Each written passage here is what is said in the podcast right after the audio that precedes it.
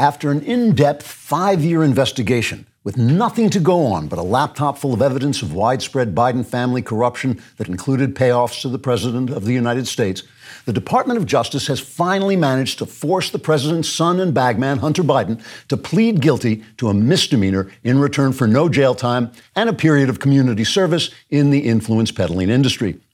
Attorney General Merrick Scarface Garland said the deal should finally lay to rest charges that he was meting out justice unfairly when his DOJ recently charged Donald Trump with espionage, a charge that carries a penalty of execution by firing squad in the event Trump is found guilty by an Army officer above the rank of second lieutenant or Rachel Maddow. That charge came after investigators caught Trump on video watching a rerun of From Russia with Love in a suspicious manner and also received damning testimony from a witness described as being a friend of Bill Kristol, which I guess would have to be Bill Kristol.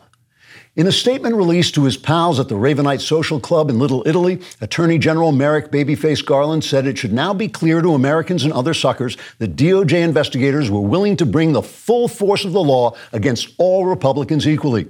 Garland and his buddies then chuckled darkly and continued counting the stacks of quarters they'd acquired by emptying local parking meters. Hunter Biden pled guilty to misdemeanor tax evasion after an investigation by Attorney General Merrick Machine Gun Garland revealed that Hunter had underreported his 2017 income as $1.5 million, thereby not including the $5 million he received in bribes from Ukraine. Hunter had originally claimed that the bribe money should not count as his income because he had immediately passed it on to quote unquote the big guy. But after a 27 hour interview with investigators working for Attorney General Merrick Joey Bananas Garland, Biden agreed to plead guilty to the tax evasion charge on condition he would not receive jail time, but would receive a free Tesla Model X and an all expenses paid two week vacation in Odessa. While some complained that other tax offenders like actor Wesley Snipes had received jail time for similar crimes, Attorney General Merrick Jr. Lollipops Garland said the two cases were very different because Hunter Biden is a white man. While the plea deal ends this five year phase of the Hunter Biden investigation, Attorney General Merrick Icepick Willie Garland says the DOJ is still looking into other possible charges against the president's son and bagman. For instance, after Hunter left the body of a dead hooker in a Bangkok gutter, he may be charged with littering. After Hunter hurried across a street to deliver a duffel bag filled with Ukrainian greenbacks to his father, he may be charged with jaywalking. And after Hunter spent six weeks so stoned on crack cocaine he couldn't find the library, he could be forced to pay $32 in overdue fines. Critics of the investigation point out that it was Joe Biden himself who, in 1986, drafted the crime bill that delivered tremendously harsh sentences for the use of crack cocaine. That bill led to an increase of over a million people in American prisons. But according to Attorney General Merrick Big Tuna Garland, Hunter's case is different from those cases because Hunter is a white man. Attorney General Merrick Jackie the Nose Garland says the DOJ will now feel free to continue its investigation into the crimes of Donald Trump, including a charge of high treason for delaying the business of the United States government by causing Democrats to hate him so much they impeached him for no reason. The charge carries a possible sentence of life in prison if Trump is convicted by a show of hands or just a general sense among the right sort of people that he isn't really very nice.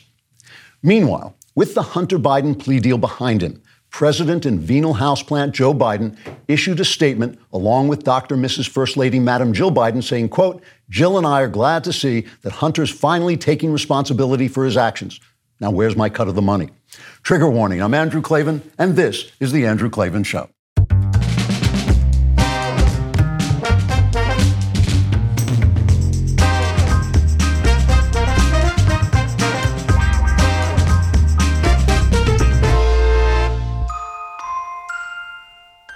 Right, we are back laughing our way through the rapture. This episode is brought to you by Moink.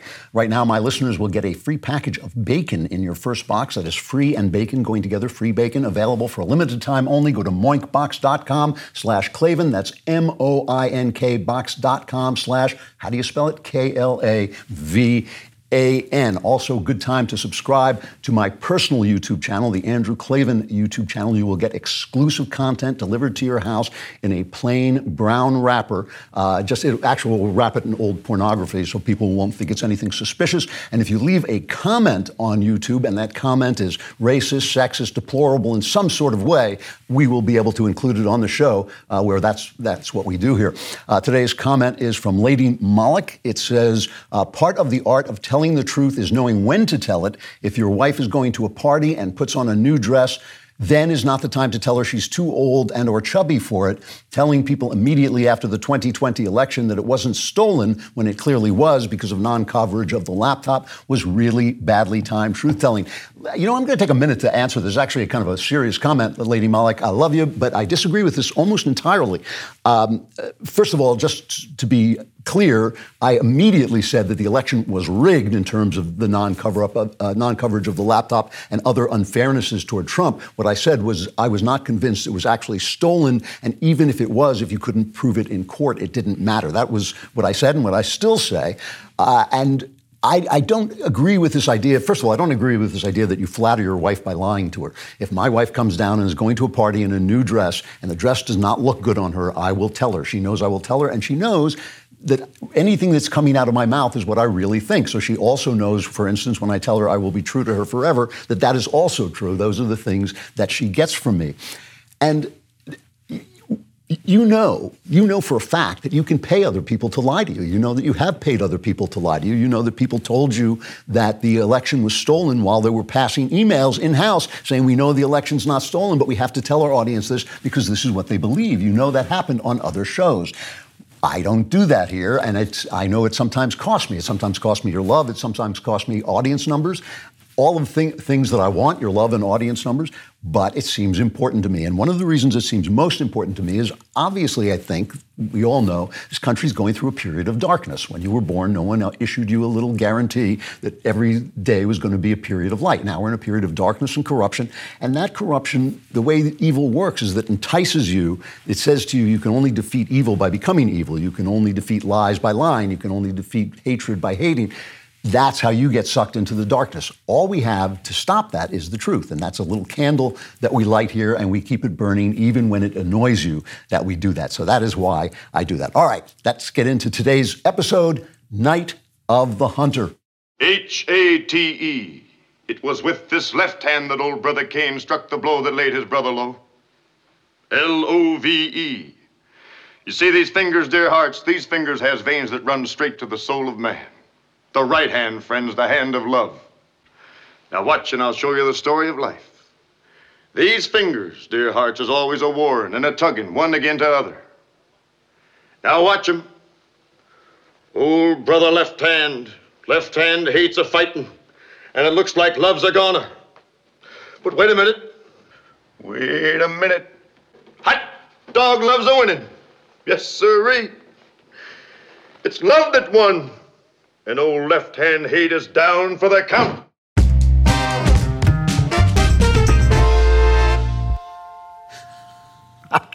That's Robert Mitchum in the great film Night of the Hunter. And we are living in that movie, except our hunter is Hunter Biden. And of course, in our version of the movie, hate wins. The evil is lodged everywhere in the Department of Justice.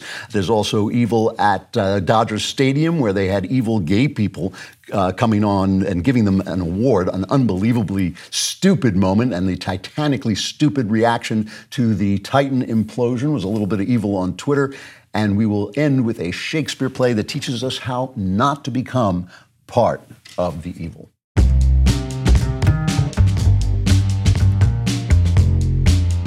All right, let's start with chapter one. What is corruption?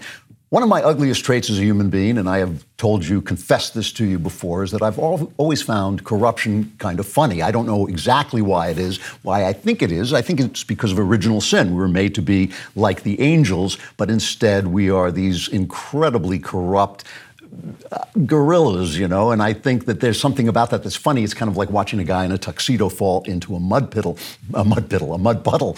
And I ask myself, why does this happen? You know, you say, well, it's original sin, and that's a kind of coverall and ensure that's true. But how exactly does it take place in the human mind? And I think what corruption actually is is a transposition of values, a transposition for bad values uh, of good values for bad values and vice versa. That people basically, at the most basic level of corruption, we'll call that the Hunter Biden level of corruption, they put personal pleasure, drugs, sex, money in front of doing the right thing, in front of moral morality and you know spirituality and the things that make you an actual good person and give you a joyful life.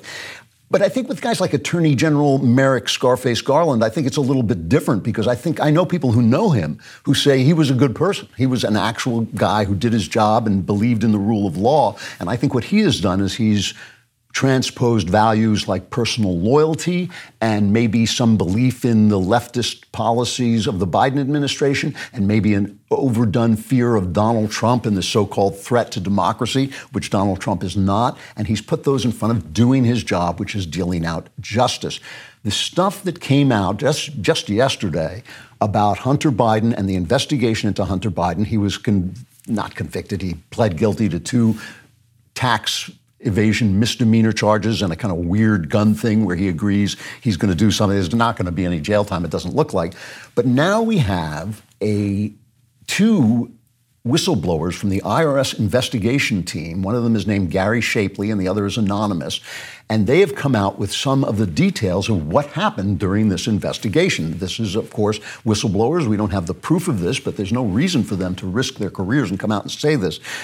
First of all, they have a WhatsApp message from Mr. Biden to a Chinese businessman named Henry Zhao, I think it's pronounced. And in the message, Hunter Biden said that he was sitting with his father and he said, We would like to understand why the commitment made has not been fulfilled. Obviously, some kind of payoff. And he says, quote, tell the director, meaning the director of this business, that I would like to resolve this now before it gets out of hand, and now means tonight. And Z, if I get a call or text from anyone involved in this other than you, Zhang, or the chairman, I will make certain that between the man sitting next to me, namely Joe Biden, and every person he knows, and my ability to forever hold a grudge, that you will regret not following my direction. That's Hunter Biden sounding very much like John Gotti or one of the other many gangsters who whom we referenced in our opening. We don't know for a fact that he was sitting next to his father in that call. He might have been bluffing.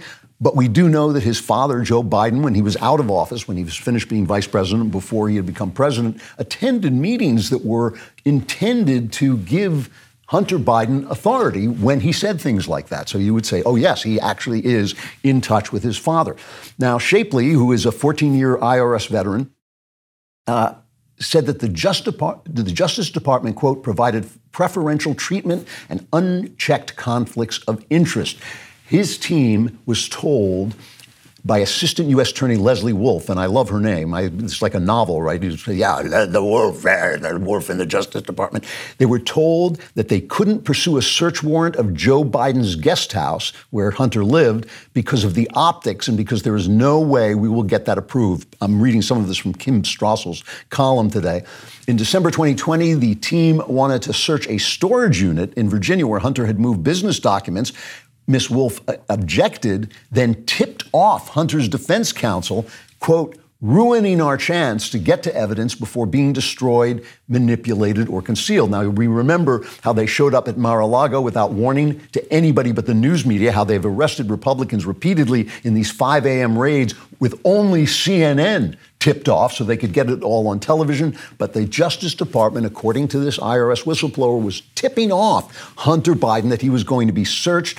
He was tipped off. They had a day of action when they were going to surprise 12 witnesses and interview them. But obviously, uh, Miss Wolf also tipped them off, and they only got one reasonable interview, Ms. Wolf told investigators not to ask any questions about dad or the big guy. They were blocked fo- uh, from following leads about the financial transactions of Hunter's children. Since she said, Ms. Wolf said, in, we will get into hot water if we interview the president's grandchildren.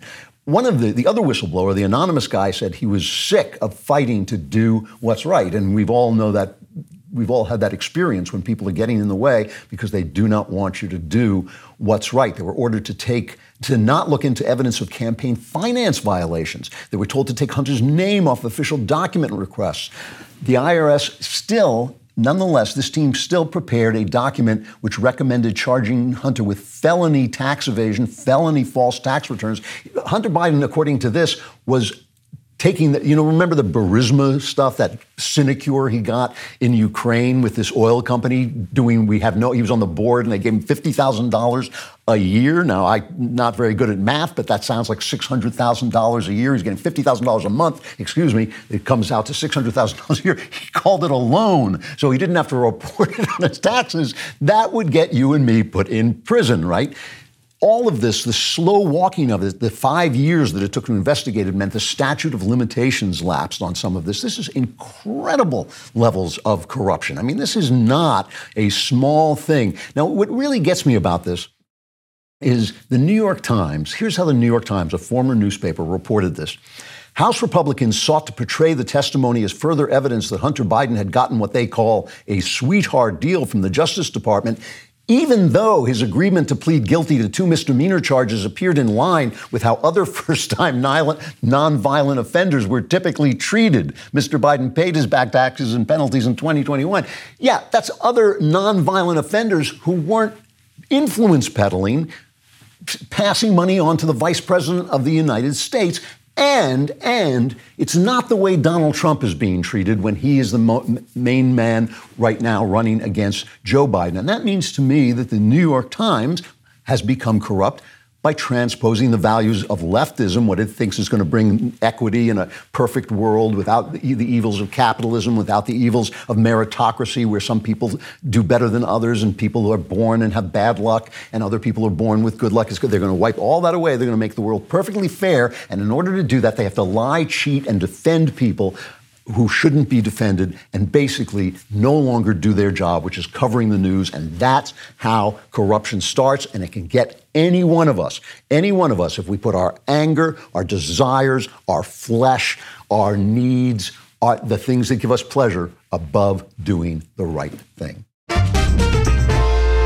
It is now officially summer, so you'll be barbecuing and cooking and eating and eating and eating. That's why you want Moink. My friends at Moink, every barbecue or gathering, you can indulge in flavor packed perfection to ignite your taste buds with every bite. Moink delivers grass fed and grass finished beef and lamb, pastured pork and chicken, and sustainable wild caught Alaskan salmon straight to your door. Moink even lets you choose the meat delivered in every box. Select an existing box or create your own. Set your delivery cadence and enjoy delicious meat you can cancel anytime. You'll never want to cancel. I just received my own Moink box. It was the standard box. It comes with a little bit of everything chicken, ribeye, burgers, and steak.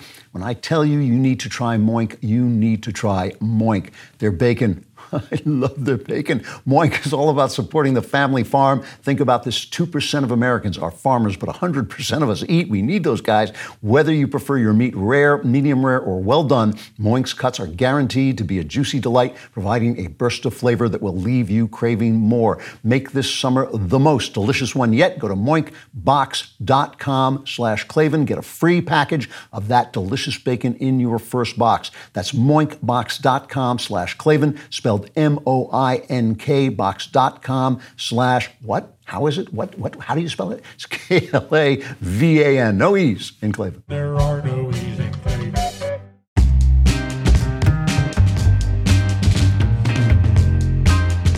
Chapter 2, Evil Gaze.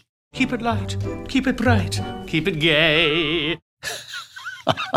All right. Now, listen carefully to this segment because there's going to be a quiz afterwards and see if you can tell where the values got transposed. We're going to talk about the Titan submarine, but first I want to talk about this because this also happened this week at one of the stupidest most mindless examples of transposed values I have ever seen. The LA Dodgers making the team that was once represented by Catholic Vin Scully and Catholic Tommy Lasorda, inviting the Sisters of Perpetual Indulgence to their Pride Night, which I believe was, I think it was Sunday.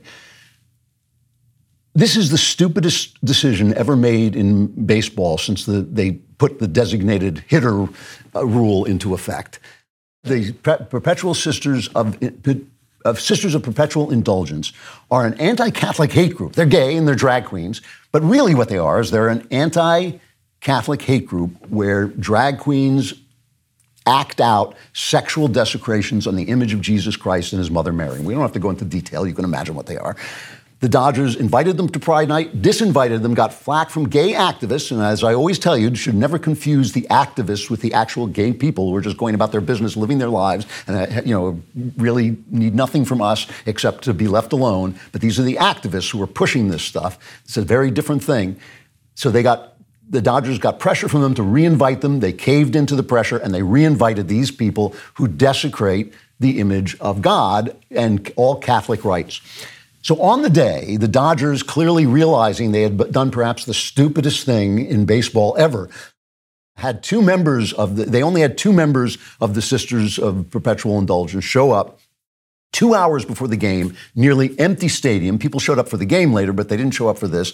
And they stood there and they didn't do any of their routines while they were honored, as I, you know, for what, I don't know, but they were honored, while Thousands of Catholics literally protested outside and they listened to speeches, including one by that great Catholic Rabbi Michael Barclay, right? He's being Jewish and he showed up and this is what he said, cut three.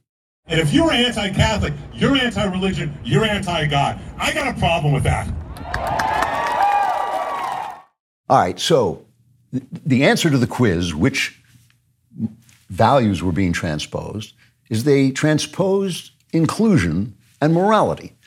The people outside, these thousands of protesters who showed up, they're listening, they're cheering a rabbi who doesn't believe in Jesus Christ, and he is showing up to speak to Catholics who have in the past been quite cruel to the Jews at times.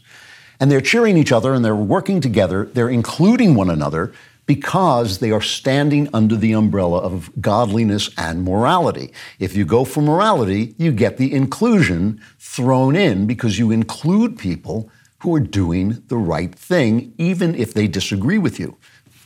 But if you go for inclusion first, if you make inclusion a value, something else happens. Now, I hate Hitler and Nazi comparisons because we in America have had it pretty good and we've never seen anything here like the Nazis. But here's a comparison that I think is really valid. During the Holocaust, the gays were persecuted. I mean, the Holocaust was an attempt to slaughter the Jews. That's what it was. The Holocaust was an attempt to wipe the Jews out, and it was almost successful, almost wiped the Jews out of Europe for, for sure. But there were also gay people uh, persecuted. I think about 15,000 of them were killed, and they had to wear a pink triangle, just like the Jews had to wear a yellow star. So please don't think that I'm saying that the Nazis were gay or that there were a lot of gays in the Nazis. But when Hitler was starting out, he had a group of paramilitary thugs who protected him from protesters. They were called the SA, which was initials standing for the German word for stormtroopers, right? And they were run by a gay guy, Ernst Röhm, by a homosexual. Everybody knew he was homosexual. He had written about it. Hitler knew he was homosexual. So even though the Nazis were ostensibly against homosexuals, they had this SA which was loaded with homosexuals. Now, Hitler takes power, and by the way, the communists, who were the guys who also had their stormtroopers, there were communist stormtroopers, tro- ah, communist stormtroopers, and Nazi stormtroopers. So it's sort of like Portland, Oregon. But the communists were theoretically in favor of gay rights, but they were only too happy to continually accuse the SA of being rife with gay people. So it had nothing to do with what you believed. It had to do with the way people were behaving. So Hitler rises to power. He needs to get rid of the SA, and the he now has got the SS who are uh, closer to him and people he trusts. And so one night, it was called the Night of the Long Knives. He had Ernst Röhm and many of his followers wiped out. And at that point, he said, "Well, you know, they were homosexuals." Right then, suddenly he became anti-gay. Now, here's my question. What if the LA Dodgers had invited the SA because they were gay to Dodger Stadium? It's a fair comparison. I mean, it's like saying you, we'd, be, we'd be sitting here going, yeah, but they're Nazis. And he goes, yes, but it's Pride Night. Yeah, but they're Nazis. Yeah, but they're homosexuals. It's Pride Night. It's inclusion. It's Pride Night. No, no. Unite. Uh, the thing that you include is morality. That's what you include, and that's what you do. And so they didn't understand that. When you just put inclusion above everything else, you're going to wind up celebrating these people who are a hate group. The Sisters of Perpetual Indulgence are not a gay rights group. They're not a gay, you know, give us, give us, let us live, tolerate us group. You know, I'm totally tolerant. I, I understand that people are, have all kinds of sexual deviations and all that stuff. And if they keep them to themselves and they're living a moral life, otherwise. It's just not my business. I don't want the government going into their bedrooms and bothering them. I don't want them being arrested for who they are. That has nothing to do with it. If they're not hurting people and they're in, involved in consensual and loving relationships, I, I want nothing. I don't want to know about it, basically. But, but I, these people were hateful. They were just like, it's just like inviting Nazis who happen to be gay and saying, well, they're gay. It's Pride Night. We're giving, giving them an award. It's nuts. And there's something else going on here, too. You know, the number of Americans supporting same sex relationships has dropped from 71 to 64 percent compared to one year ago. That is, that's from a new Gallup poll. So that means that looking over the long term, Americans have become more liberal toward gay people. But in the short term, seeing all this garbage that's going on in schools and with children and all that, they're getting annoyed. They're starting to they're starting to back away from accepting gay people.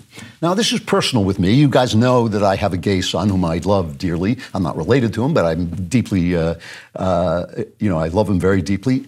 I, people, it always annoys me when people say, oh, he changed his mind about gays because he has a gay son. My, my opinion about gay people has never changed. I looked at them and I thought, look, this is some people are like this. They're not hurting anybody. I am, I'm an artist. If it weren't for gay people, I wouldn't be able to be in my profession. So many of the people in my profession are gay, gays. I've worked with so many good people who are gay. I'm just not going to, you know, if God has a problem with it, I believe that all of us should take our activities, sexual and otherwise, before God and talk about them. If God has a problem with it, I hope He tells them. I hope he, they listen to Him. But that is not something that, I, that bothers me. If they're not picking my pocket or breaking my leg, that, that has nothing to do with me.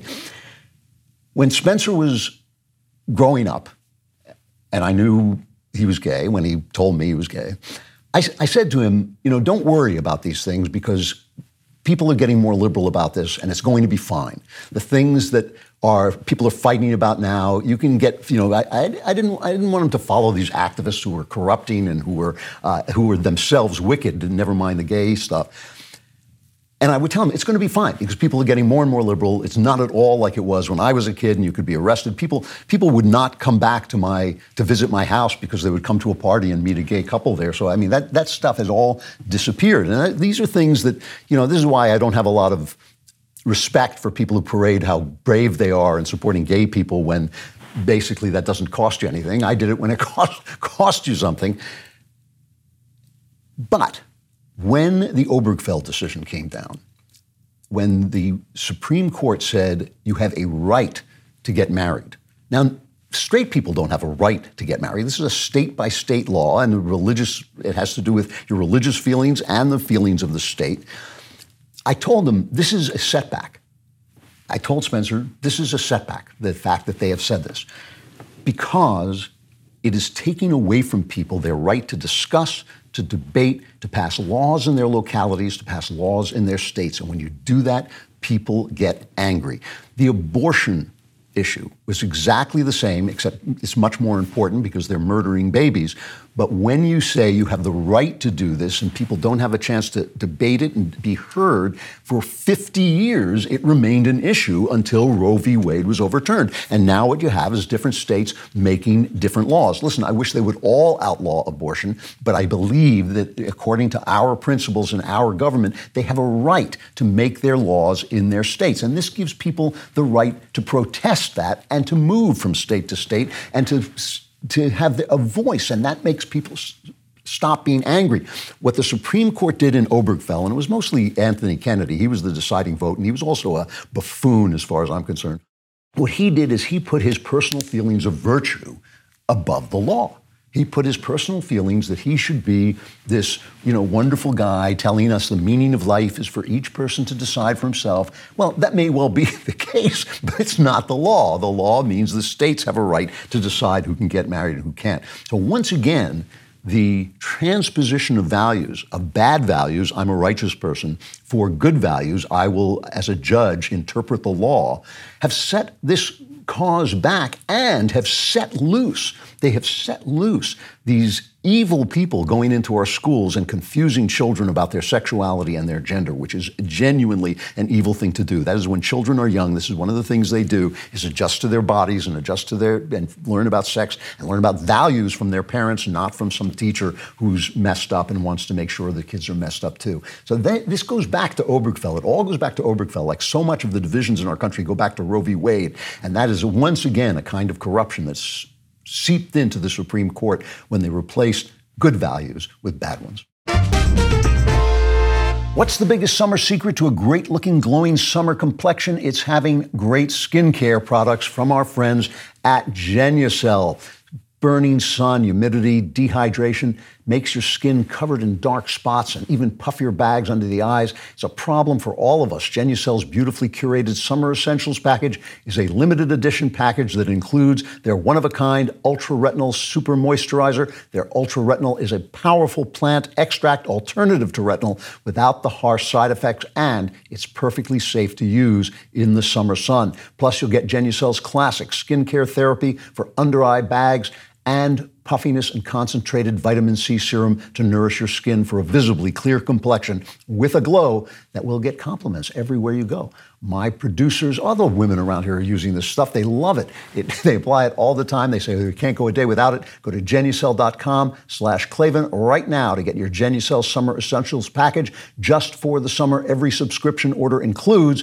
a customized summer spa gift box absolutely free. That's genucel.com slash Klavan, genucel.com slash what? What? How do what? How do you spell? How do you spell that? It's K L A V A N. K L A V A N. There are no E's in Klavan.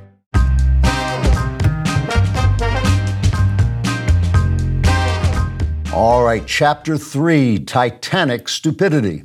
Get the f- out of my sight before I demolish you. All right.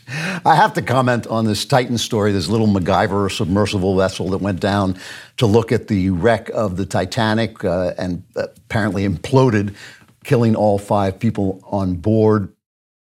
Uh, we have the Navy has listening secret acoustic de- detection system that they use for spotting enemy submarines, and apparently heard this implosion on Sunday, as early as Sunday but the search for the wreckage went on and we were held in suspense. So apparently the Navy didn't tell there, anybody.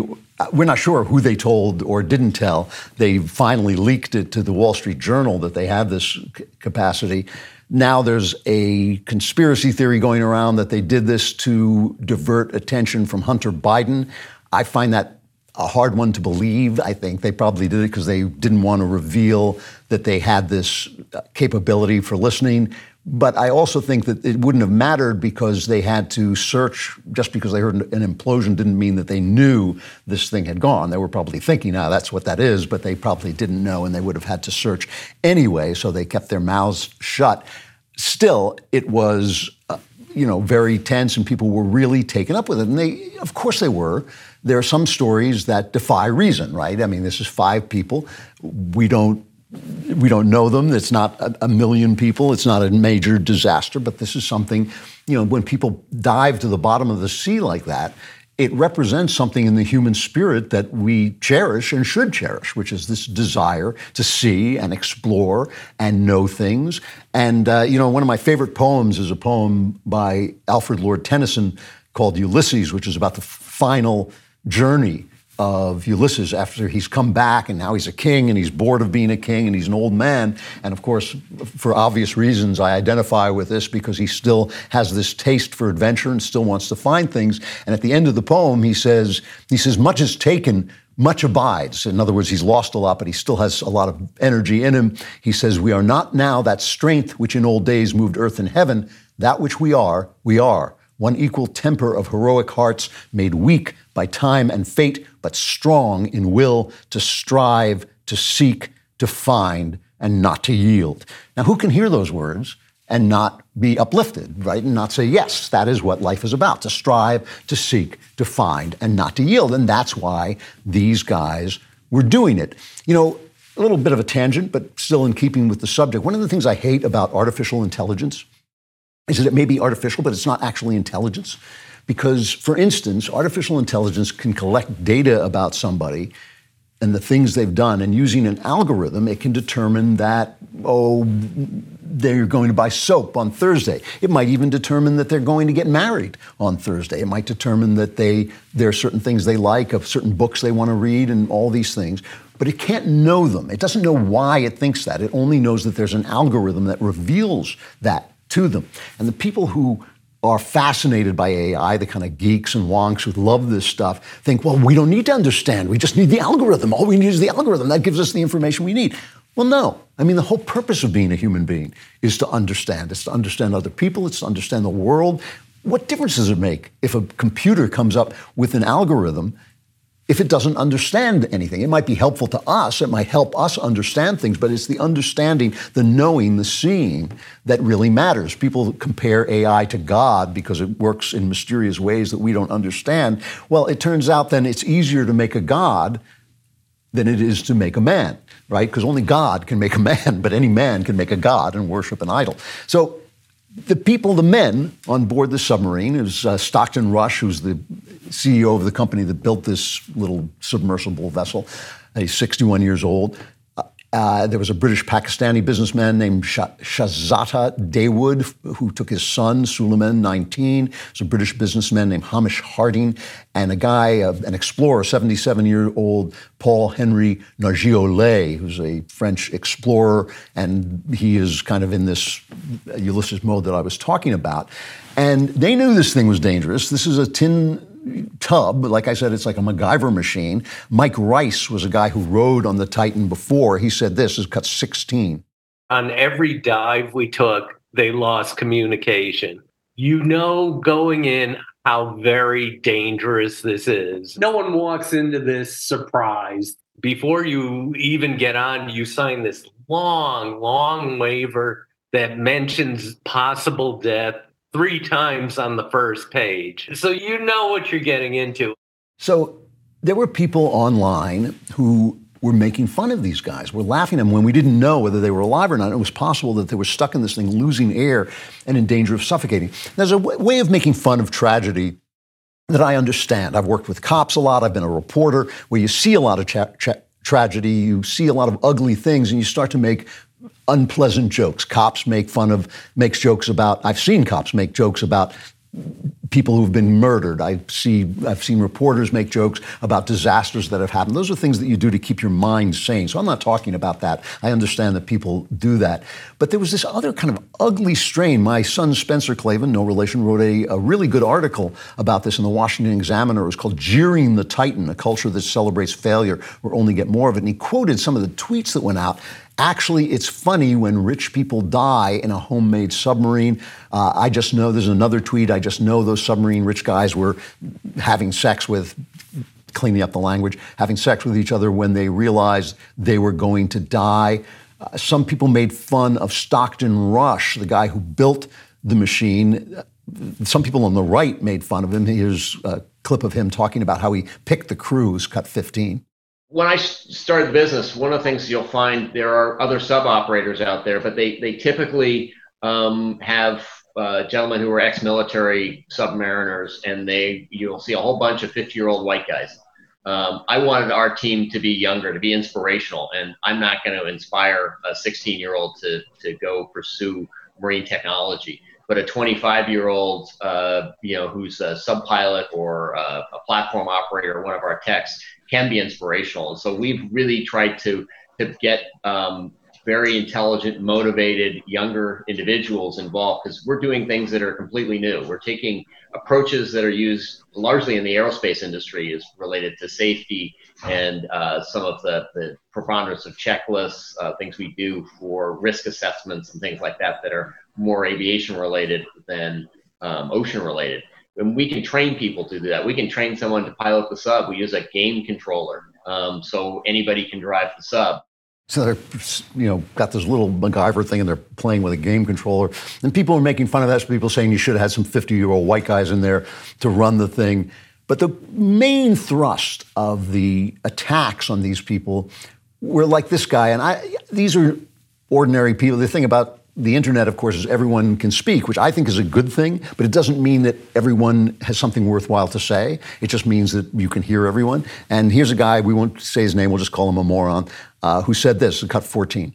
You know what makes me mad? There are 500 people missing in a shipwreck off the coast of Greece right now, and we are all talking about a couple of billionaires in a tin can. We are spending millions of dollars of taxpayer money to try to find this needle in a haystack. Meanwhile, we know where this ship went down. A proper rescue operation was not conducted, and now the Greek government is not even letting the survivors talk to journalists. And I can already see the comments like, oh, it's US money being spent on US citizens. But like, how much is a life worth? Because I think that's something we need to decide. Why do these people get tens of millions of dollars? In rescue operations, but someone who needs like $20,000 for cancer therapy, yeah, we just leave them to die. It just makes me so sad that it's all about attention, which like I'm a content creator, I get that, but people's lives should not depend on going viral. what a moron. now, first of all, this is wrong in so many ways. You know, I remember in the 1980s, I was a news writer then in radio. A little girl named Jessica fell down a well in Texas, and the entire country came to a stop. The entire country came to a stop. There was something about that story. This little child stuck in this well. You could, they dropped a microphone down. You could hear her singing to herself to keep her spirits up. I mean, your heart, a heart of stone would have broken. You could have said, "Oh, you know, there's something else happening somewhere else," and there's, you know, certain things touch the human heart, and that's what this is all about. This is what life is about. It's about the human heart. It is not about anything else. It is about the need to explore, to understand, to know one another, to love one another. This is what we're doing here. It's not about AI figuring out things. It's not about you know, oh, oh, this is unfair because we know things are unfair. And I don't know about this thing in Greece, but I do know how many times there have been rescue operations that were not about rich people, where the United States particularly has been involved, but also just heroic people risking their lives. You remember the uh, Haiti earthquake in 2015? We were involved in that. The rescue of the 33 mine workers in Chile. Was 2010, I think. They made a movie about it, The 33. I mean, these things were important not because those people were rich, the mine workers. I mean, what could be lower down the scale than mine workers? They were important because of the human drama and because people care about each other. And, and this is a thing where we could all imagine ourselves, or we should have been able to imagine ourselves, into the situation of being stuck in this little craft with time running out. Now, thankfully, I guess we could say the implosion was probably pretty quick. They may have heard it creaking before it blew, but probably it was it was pretty quick. It was not the horrible death you can die in a submarine.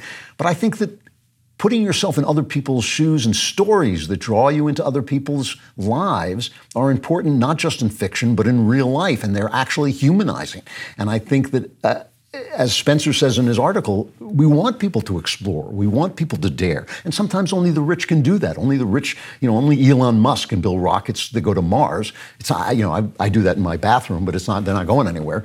So it, it's not a bad thing that there are rich people who do this, and it's not a, something that we should laugh about when they fail. I think it, this was this. You can say this was adventure tourism, but even adventure tourism is an adventure. And if we don't have adventure in our souls, we don't really have anything going on. That's what this country has always been about. The people. It's like saying, "Oh well, Daniel Boone got killed, or Davy Crockett got killed at the Alamo. He shouldn't have been there in the first place." This is a genuine this is a genuine corruption where people think their personal righteousness and their sense of fairness over, should overwhelm the human experience. I'm sorry this happened. It was a sad thing to have happened, but it was an ugly thing to watch Twitter react. You know, I talk about Hillsdale all the time. I love this place. I think they're having a wonderful moment. I taught there for a couple of weeks. The kids were great, the classes were great. So if you're a few years or maybe even decades out of school and wondering, what the heck did I even learn and what was the point? You might think to yourself that you don't have the time to learn something new. If that's you, then here's what you got to know. You're not alone, and it's not too late. Since 1844, Hillsdale College has been providing education in faith, freedom, and character. They've taken some of the core classes they teach on campus and made them available for free online for anyone who wants to learn. That's right, they're free. There are 39 free courses to choose from, ranging from the U.S. Constitution, the book of Genesis, to free market economics. They're easy to follow and they're self paced, so you can start whenever you want. In fact, you can start right now. It's everything you need, all in one place with no long term commitment. Let Hillsdale College be your guide. Learn when and where you want. Go right now to hillsdale.edu edu slash Klavan. That's hillsdale.edu slash Klavan to enroll. No cost. It's easy to get started. Hillsdale.edu slash Klavan to register. Hillsdale.edu slash Klavan. I know what you're thinking. You're thinking, how do you spell edu? It's K L A V A N. There are no in Klavan.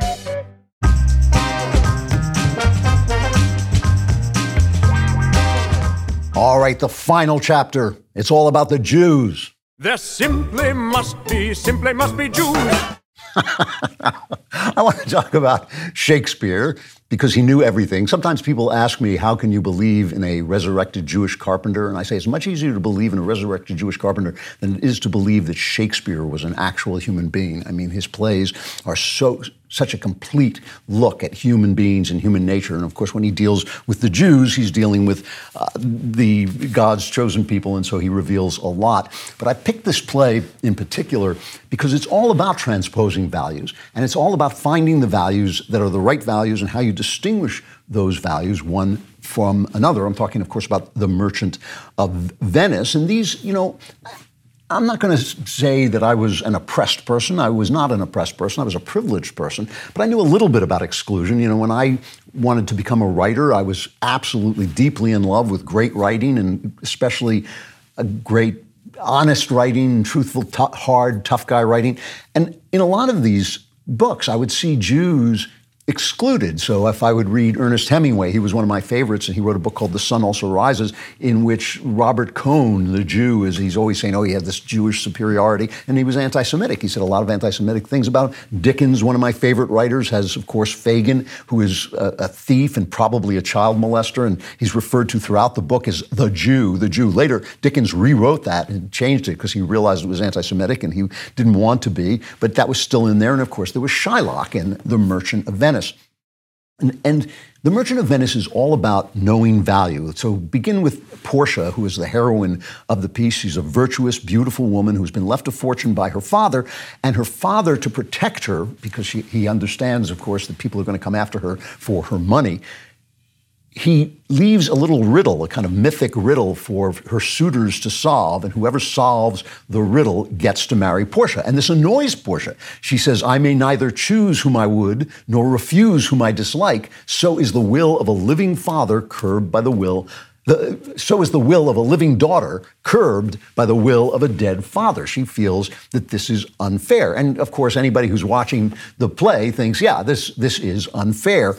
And, and yet, of course, the father is wiser than the daughter, and the father is right. He actually has developed a good way. It's, it's a, a, myth, a legend, but he actually has developed a good way of picking out the right suitor. And the way he does it is he has put out three um, caskets, little baskets.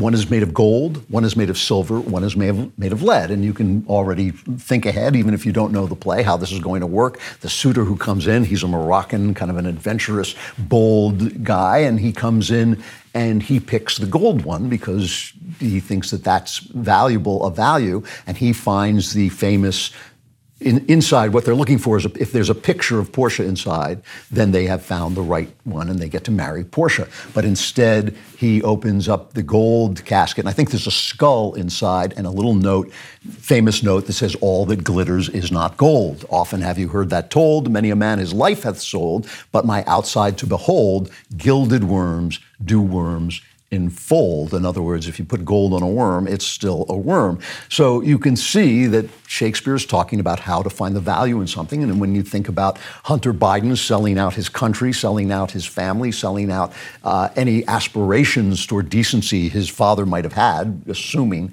there were ever in Joe Biden any aspirations toward decency, which I, uh, let's say we'll leave that as an open question he's putting gold above everything else. And what you get inside is a gilded worm, which is basically a symbol of death, a kind of spiritual death. Of course, we have to wait for Bassanio, who is wise enough to pick the lead casket, which has Portia's picture inside, because he has seen, she's very beautiful, but what he has seen is the beauty within her. If only Hunter Biden or Merrick Garland had done that, then we wouldn't be having this conversation now. Now, the story is this the main story is this it's about a guy named Antonio, who's a powerful nobleman in Venice, who has got all this, his wealth tied up in ventures at sea, and he is a depressive. He walks around through the whole play. I think the first line he even speaks is, Forsooth, I know not why I am so sad. And they never solve the mystery of why he's sad, which is really interesting. Some people think he's in love, but he pushes that away. And some people in modern, this is the modern interpretation, but some people, if you watch the excellent Al Pacino movie of The Merchant of Venice, they have Antonio played as being in love with Bassanio, and he he doesn't really uh, the way they play it. It's Jeremy Irons is beautifully played. It's very subtle, but he doesn't really understand fully that this is a romantic love. But he is. It's obviously he's obviously a suppressed gay person in love with his friend Bassanio. Now Bassanio is in love with Portia, and the thing about Antonio is Antonio is not just a melancholic and he's not just a powerful person. He's not just a flawed person, because we'll see in a minute that he is flawed. He's also a representative of Jesus Christ. He is a man of sorrows. Remember, Jesus Christ is a man of sorrows. That's predicted, I believe, in Isaiah. Am I right? And he also takes on another man's debt and offers his life to pay off that debt. That makes him a Jesus Christ figure. So Shakespeare is perfectly complicated enough to show you a flawed man who, in his actions of taking on this debt, despite his flaws, becomes a Christ figure. Right? So it's the things that he does, despite his flaws and despite the things that we'll see that maybe he shouldn't have done, that turn him into the image of God the things that he does and the way he behaves in love. When he behaves in love toward Bassanio, he does the right thing. What Bassanio wants is he, Bassanio is broke. He's a little bit of a wastrel. He wants Portia, he wants to marry Portia so she'll pay his debts for him, but he's also realizes she is a woman of great worth. She's a virtuous woman and a beautiful woman, and he wants her. But he hasn't got the money to go and see her and to make a presentation. So he asks Antonio to go to Shylock the Jew and ensure that he will pay him back. And the Jews were forced into the position of being money lenders because Christians were not allowed to take to perform usury. They weren't allowed to take interest, and the Jews weren't allowed to do anything else. So they basically put the Jews in this position and then hated the Jews for being money lenders. Now, Shakespeare's play is you know, people like to say, oh, he was humanizing Shylock, but Shylock is the villain of the piece. And Shylock is turned into a villain he, he quite openly says, by the way, he's treated, and one of the people who treats him badly is Antonio. Antonio spits on him. He undermines his business. He does all kinds of nasty things to him because he despises him. And Shakespeare never met a Jew because the Jews had been expelled from England 300 years before. And it's very unclear how much we're supposed to believe that Antonio is right to do this eh, because Shylock is a comical, evil character who cares about money more than anything else, all the, all the old cliches about Jews. But because he is so angry at An- Antonio for treating him this way, he offers to loan him 3,000 ducats for his friend Bassanio if he can't pay it back. He has to give him a pound of flesh, which is where we get the famous idea of a pound of flesh. So basically, if he doesn't pay him back, he gets to kill him. And Antonio says yes. So he offers his life to pay Bassanio's debts in love, which makes him a Christ figure. So Shylock, meanwhile, Shylock's daughter has escaped to, with a, her lover and to become a Christian.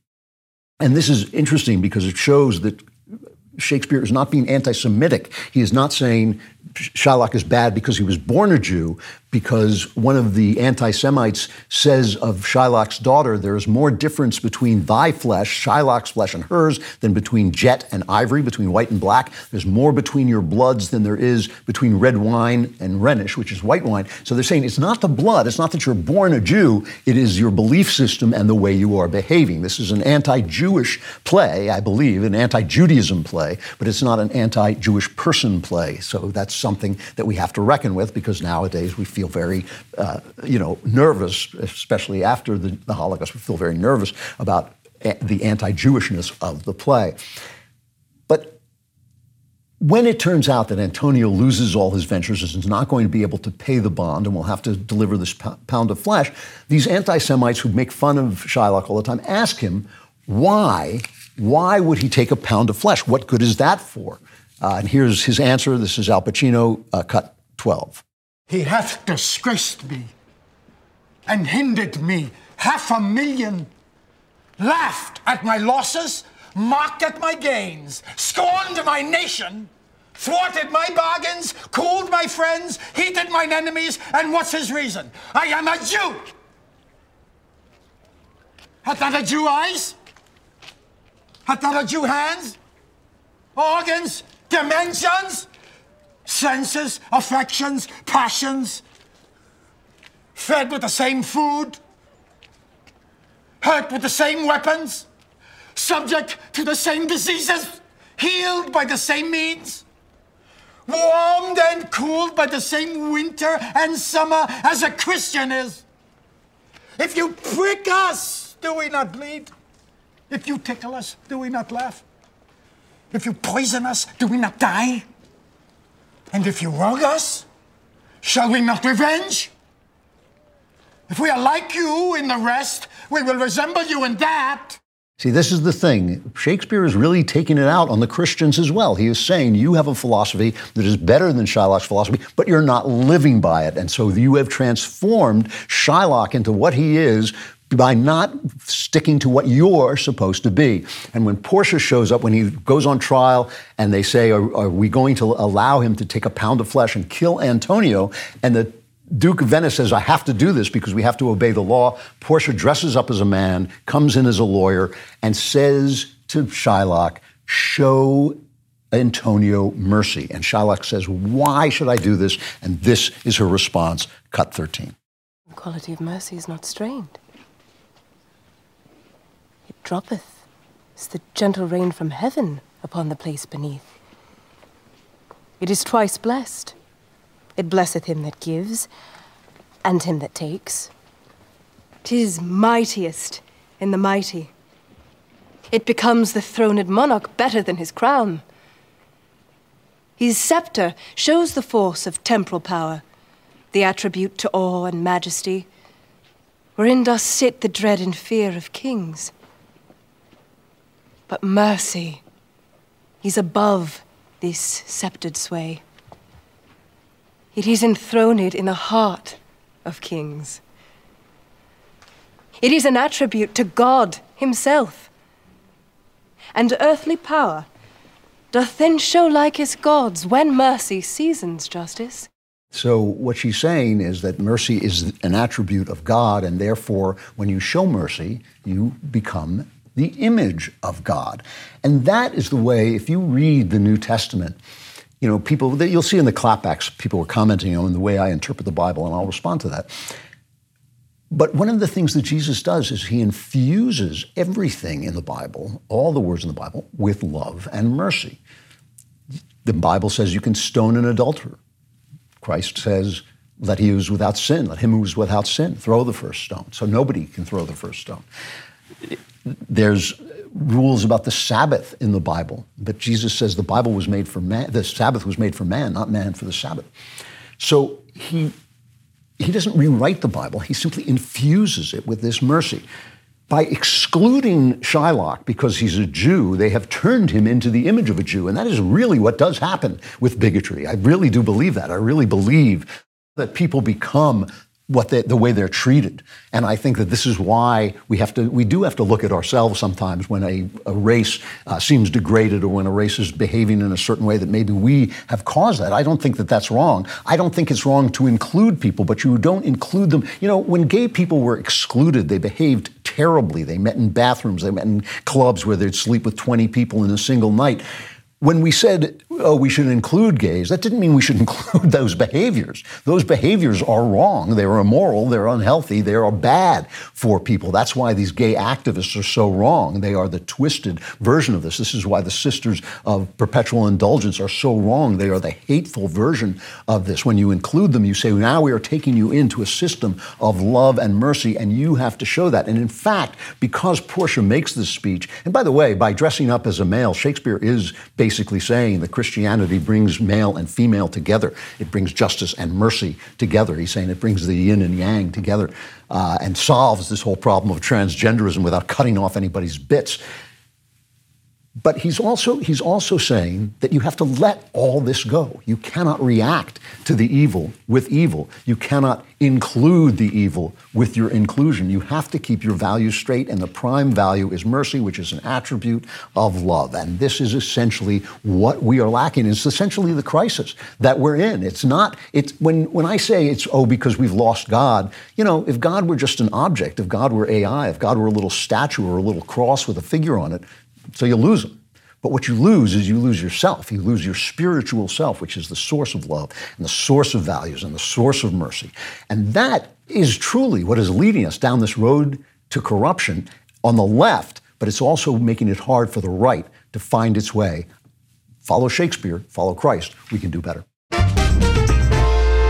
Introducing the Precision 5 Razor, one handle plus one blade cartridge kit for only $14.99. Jeremy's lowest cost for a razor and only for a limited time. It's crafted with a luxurious tungsten handle, five welded steel blades, and a flip back trimmer for a close, smooth shave around hairlines and hard to reach places. But remember, the Precision 5 is no ordinary razor. It's a sword in the battle for beliefs, a banner to wave into a new economy, a precision instrument to force woke companies to earn back your dollar and stop denigrating your values but it's also a razor, and it'll give you a great shape. The Precision 5 is starting at $14.99, and with a price so low, it has never been easier to stop giving your money to woke corporations that hate you and give it to Jeremy. Join over 125,000 men who have ditched their woke razors and switched to Jeremy's. There's never been a better time or price. Go to jeremy'srazors.com today. Okay, it's time for Klavan clapbacks. Keep it light, keep it bright, keep it gay. yeah! All right, we've never we'll never get rid of that scream. From Reed, uh, my question is about your thoughts regarding the inspiration of the Bible. I don't understand if the Bible can be God breathed but still contain human error. Then what exactly is so great about being God breathed? Also, how do you determine what is true and what is error in Scripture? If the Bible contains error, then how can Christians use the Bible as our final authority in all matters of faith, practice, and living one's life in a way that's pleasing to God. Now, I said that the Bible is not just inspired by God, but I also believe that it is the book that He wants us to have about our relationship with Him. And yet, if you read the book carefully, you will find that what I say, because a lot of people got angry about this and are writing me about it, basically with the same question.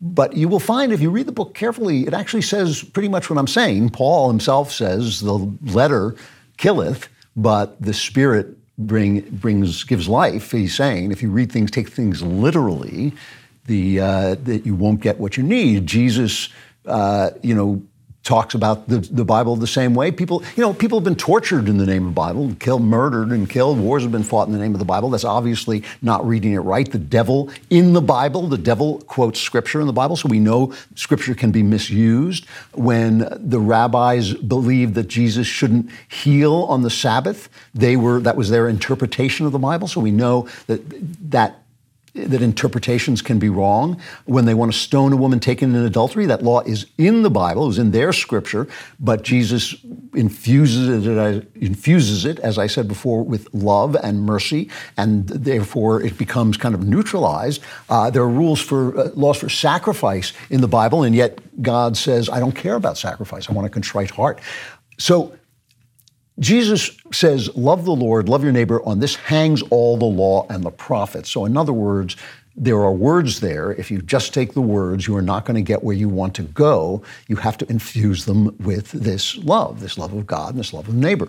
And so there is everything you need to read the Bible in the Bible, but you have to know how to take it. And if you take it with a small mind, and if you take it only imposing on yourself, imposing on it what you want to be there, you will not get at the meaning. I mean, this is why I uh, harry people uh, who say God didn't, Jesus didn't say don't judge. Yes, he did. That's what he said. You don't want him to have said it, but that's what he said. And if you don't read the, the Bible as in fact it's meant, you're you're going to be led astray. So that's that's what I'm saying. We're still everybody wants certainty. There is no certainty. You have to find your way. That is part of what life is about. Is finding your way to God through sin to God. That is what the journey of life is.